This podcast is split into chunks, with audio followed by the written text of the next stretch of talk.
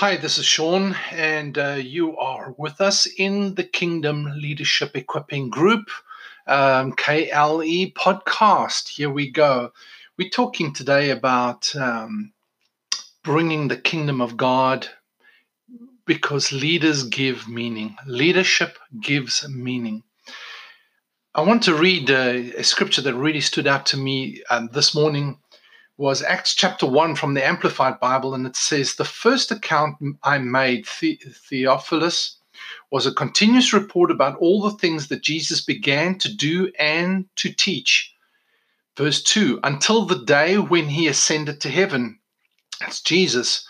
After he had, by the Holy Spirit, given instruction to the apostles, whom he had chosen. Verse 3 To these men he also showed himself alive after his suffering in Gethsemane and on the cross by a series of many infallible proofs and um, questionable demonstrations, appearing to them over a period of 40 days and talking to them about the things concerning the kingdom of God. So, Jesus, over the period of 40 days, appears to the men he mentored and talks to them constantly about the kingdom of God. Jesus gave them greater meaning than what they were experiencing at that moment in time. And now that's what true leaders do. They give meaning, they give purpose, they give mission to the next generation of leaders. The kingdom of God is so much bigger than our thing. It's it's the bigger picture. It transcends the the normal, it transcends the program, it transcends the institution, it gives meaning to the commission, it gives meaning to the do that we have to do as the body of Christ. It is the reminder that we are here representing more than just a local church. As kingdom leaders, this is our responsibility. The children of God, our employees, and even our team members are all called to impact nations and bring transformation. That's what Jesus called us to do. We need to be talking to them about the kingdom of God constantly. We need to be showing them the kingdom of God. We have to live it and represent it to them. We have to show them the heart of the Father. If we don't, they will find meaning and purpose in something else. They will adopt other values and another culture that will be enslaving, bring bondage, and cause them and us to stumble. We will lose the nations as we lose this generation simply because we stay blind leaders leading the blind. Engage, equip, empower. That's my tagline. Engage them, equip them, and empower them.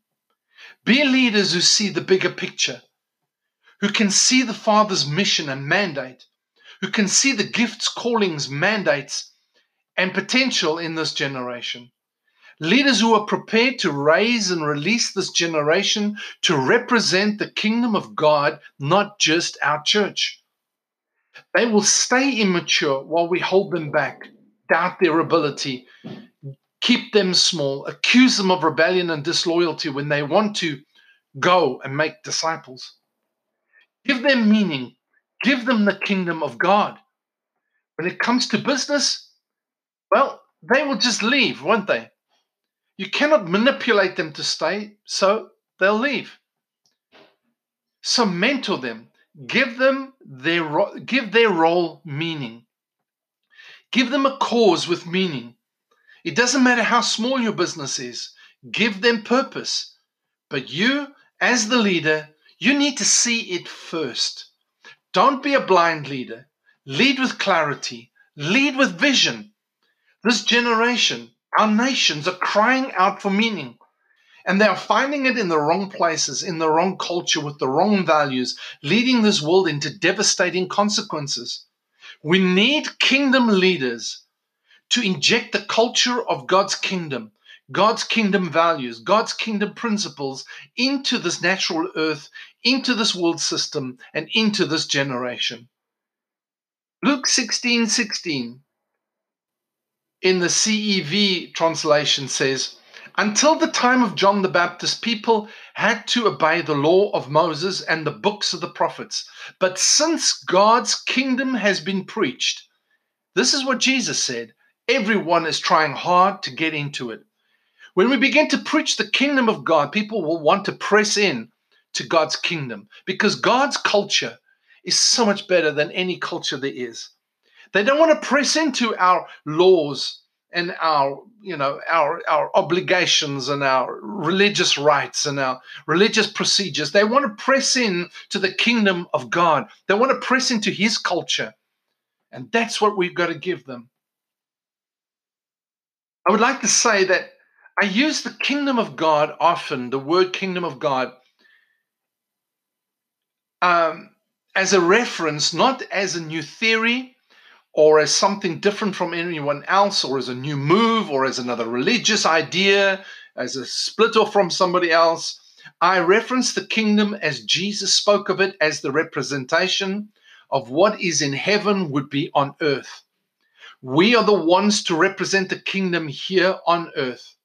I view it as a mindset, a way of thinking and doing that is so different from what many times has been represented to us. Jesus clearly taught the kingdom and continued to talk about the kingdom even up until the time he ascended to his Father. Jesus didn't come to establish a religion, but he came to establish the kingdom of God. Thank you for listening.